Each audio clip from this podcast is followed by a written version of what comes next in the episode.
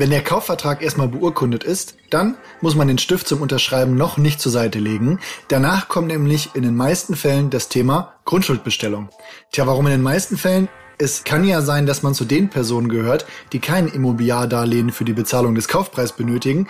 Ja, entweder weil man es praktisch selbst zahlen kann, Glückwunsch an der Stelle, oder weil der Betrag so gering ist, dass man quasi auch ein Ratenkreditähnliches Produkt dafür nutzen kann, für das dann eben keine Grundschuld eingetragen wird. Letzteres kann zum Beispiel der Fall sein, wenn die Finanzierungssumme unter 50.000 Euro liegt.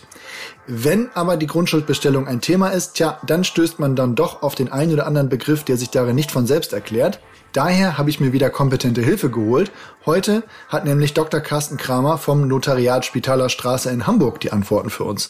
Und versprochen, auch diese Folge von unserem Urbyo-Podcast Immobilien einfach machen passt wieder locker in die Kaffeepause. Mein Name ist Oliver und wir schießen auch direkt mal los.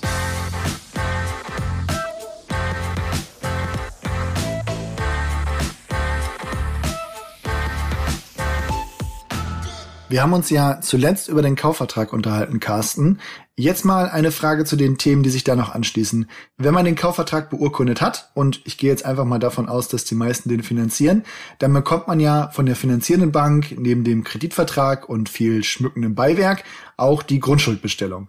Das kann ja auch einen zusätzlichen Notartermin bedeuten, wenn man das nicht direkt mit erledigen kann. Kann man das Notariat dafür eigentlich auch bevollmächtigen oder muss man da wirklich immer auch persönlich vorstellig werden? Ja, also die Antwort, ja, man kann das Notariat oder die Notariatsmitarbeiter bevollmächtigen, eine solche Grundschuld zu bestellen. Das war bis vor 10 Jahren auch der absolute Standard. Also bis vor 10 Jahren war es so, wenn man die Grundschuld noch nicht zum Kaufvertragstermin hatte, wenn man sie hatte, hat man sie natürlich gleich mitbeurkundet, aber wenn man sie noch nicht hatte, dann haben dann irgendwann im Anschluss die Mitarbeiterinnen des Notars stellvertretend für den Käufer die Grundschuld bestellt. Nun wird im deutschen Rechtssystem selten etwas einfacher, sondern im Regelfall wird es regulierter und so eben auch hier. Der Gesetzgeber hat inzwischen gesagt, nein, bei der Unterzeichnung der Grundschuld handelt es sich um so eine weitreichende Erklärung eines Käufers, dass es geboten ist, dass der Käufer also nochmal erscheinen muss, jedenfalls wenn es ein Verbraucher ist. So, in der Praxis führt das dazu, dass wir, jedenfalls bei denjenigen, die zum 1., 2., 3. Mal so etwas machen, darauf drängen, dass sie kommen sollten, weil es gibt da wirklich auch 1, 2 Punkte, die man wissen sollte, bevor man so etwas unterschreibt. Auch das ist jetzt nicht wirklich der Kauf eines Fahrrads oder was auch immer, sondern da gibt's schon weitreichende Folgen durch die Unterschrift, die da geleistet wird. Die sollte man einmal kennen. Bei Profis, ja, also Menschen, die das schon mehrmals gemacht haben, kann man aber auch heute noch auf diese Vollmachtslösung zurückgreifen. Das Beste ist aber, wie du schon gesagt hast, das Beste ist, man hat alles schon zum Termin dabei. Ja, und dann macht man das in einem Abwasch sozusagen, dann stellt sich die Frage überhaupt nicht. Du hast ja gerade schon richtigerweise erwähnt, da sind immer 1, 2 Punkte dabei, die man für Anfängerinnen vielleicht nochmal erklären sollte. Ein Punkt, bei dem auf den ersten Blick immer viel Unverständnis herrscht, wenn man die Grundschuldbestellung zum ersten Mal liest, ist der Grundschuldzins, der dort drin steht. Also ganz platt und laienhaft mal gefragt, warum ist der eigentlich so viel höher als beispielsweise ein Darlehenszins? Ja, einfache Antwort, er ist deshalb höher, weil es mit den normalen Zinsen überhaupt nichts zu tun hat. Also wir kennen Zinsen sozusagen von Kind an sozusagen als vielleicht Darlehenszinssatz. Also wenn ich mir Geld leihe, muss ich Zinsen zahlen und dann weiß ich, da muss ich ja nur heute die Zeitung aufschlagen oder ins Internet gucken, dass die Zinsen historisch niedrig sind.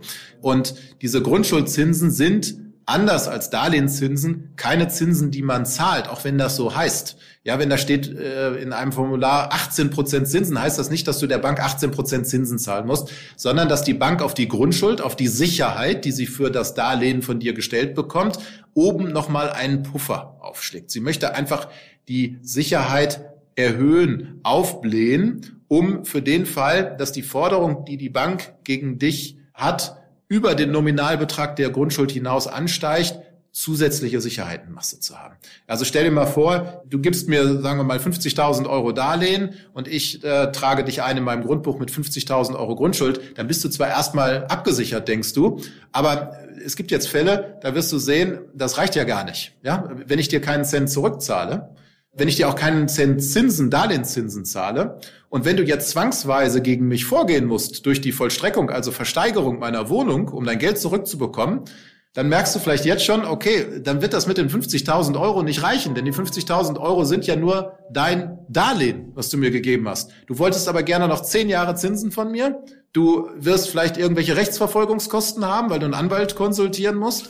Und du wirst die Versteigerungskosten, also die Gerichtskosten, erstmal vorstrecken müssen. Und dann kannst du jetzt ein bisschen das Ganze durchspielen. Dann wirst du merken, da komme ich ja locker auf 60.000, 70.000 Euro in diesem Worst-Case-Szenario. Und die Banken versuchen, so kann man das vielleicht erklären, da einen Puffersatz obendrauf zu setzen, um sich da noch für diese Eventualitäten abzusichern. Also, wo wir schon bei Punkten sind, die in der Grundschuldbestellung stehen und die eventuell unklar sein könnten, was sind denn sonstige Nebenleistungen? Also meistens werden die erwähnt, nur um dann in den Fällen, die ich kenne, immer mit 0 angegeben zu werden. Ja, eine sonstige Nebenleistung funktioniert in gewisser Weise genauso. Ne? Also das ist auch nochmal ein Deckel, der oben drauf kommt. Die allermeisten Banken haben solche eine sonstige Nebenleistung nicht, weil sie eben wissen, angesichts der sehr hohen Grundschuldzinsen, die schon als Puffer oben drauf kommen, bedarf es dieser Nebenleistung eigentlich kaum noch. Ne? Und deswegen liest man das heute eigentlich selten. In den Formularen steht das oft formularmäßig drin, dann wird das aber meist gestrichen, weil die Banken sagen, das brauchen wir gar nicht. Da gibt es eigentlich nur noch wenige Banken, die das heute machen. Manche tun es, aber nur noch wenige. Also vielen Dank für deine Erklärungen zu den Punkten, Carsten. Da konntest du wirklich etwas Licht ins Dunkel bringen.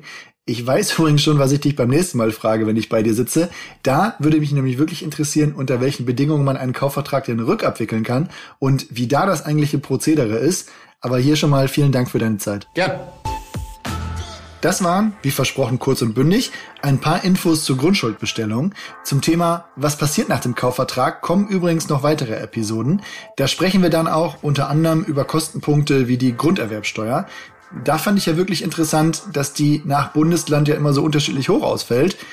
Die liegt in Deutschland zwischen 3,5 und 6,5%. Und man sieht an einem aktuellen Beispiel, der jeweilige Satz eures Bundeslandes, der ist nicht in Stein gemeißelt. In Hamburg steht nämlich eine Erhöhung an.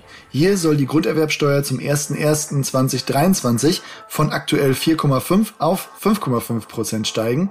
Der Senat begründet das in Hamburg mit den Kosten durch Corona.